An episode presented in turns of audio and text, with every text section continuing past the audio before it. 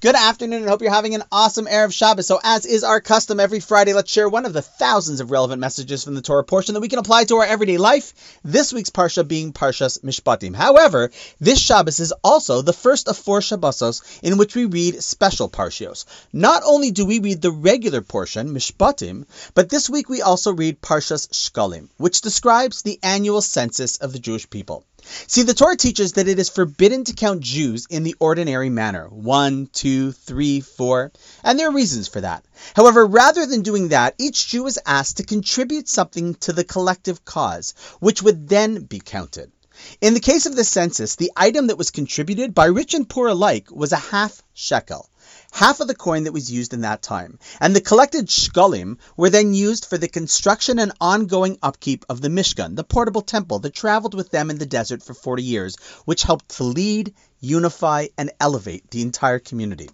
Now, if we stop for a few moments and think about this custom, there are a few beautiful messages inherent in this commandment. First, everyone was counted as an equal. It didn't matter what you did or didn't have. This point is especially relevant after our week-long discussion of envy.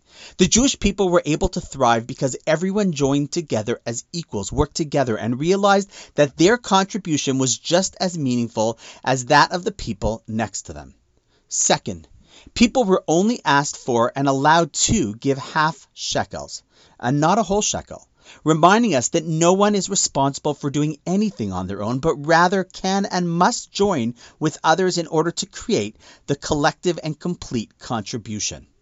And third, and perhaps most powerfully, this reading is a reminder that we count when we contribute.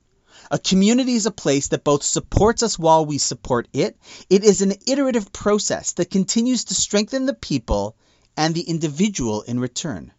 We specifically read Parsha Shekalim now to remind ourselves of these values and this outlook on life as we welcome in the month of Adar, the month of joy, culminating in Purim in a couple of weeks. The equal participation of the entire nation symbolizes that all Jews must share in achieving the communal goals as one. Purim is a time when we are meant to celebrate by realizing that the strength of the Jewish people is when we can count on each other and remember that each of us counts when we contribute to the community rather than just looking after ourselves.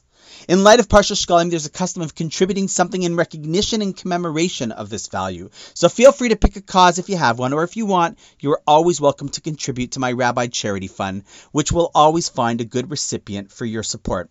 I'll put a link to that in the notes of the podcast. But one thing is for sure, counting on each other is what makes us count. And with that, have an awesome Shabbos, and you can count on me seeing you tomorrow.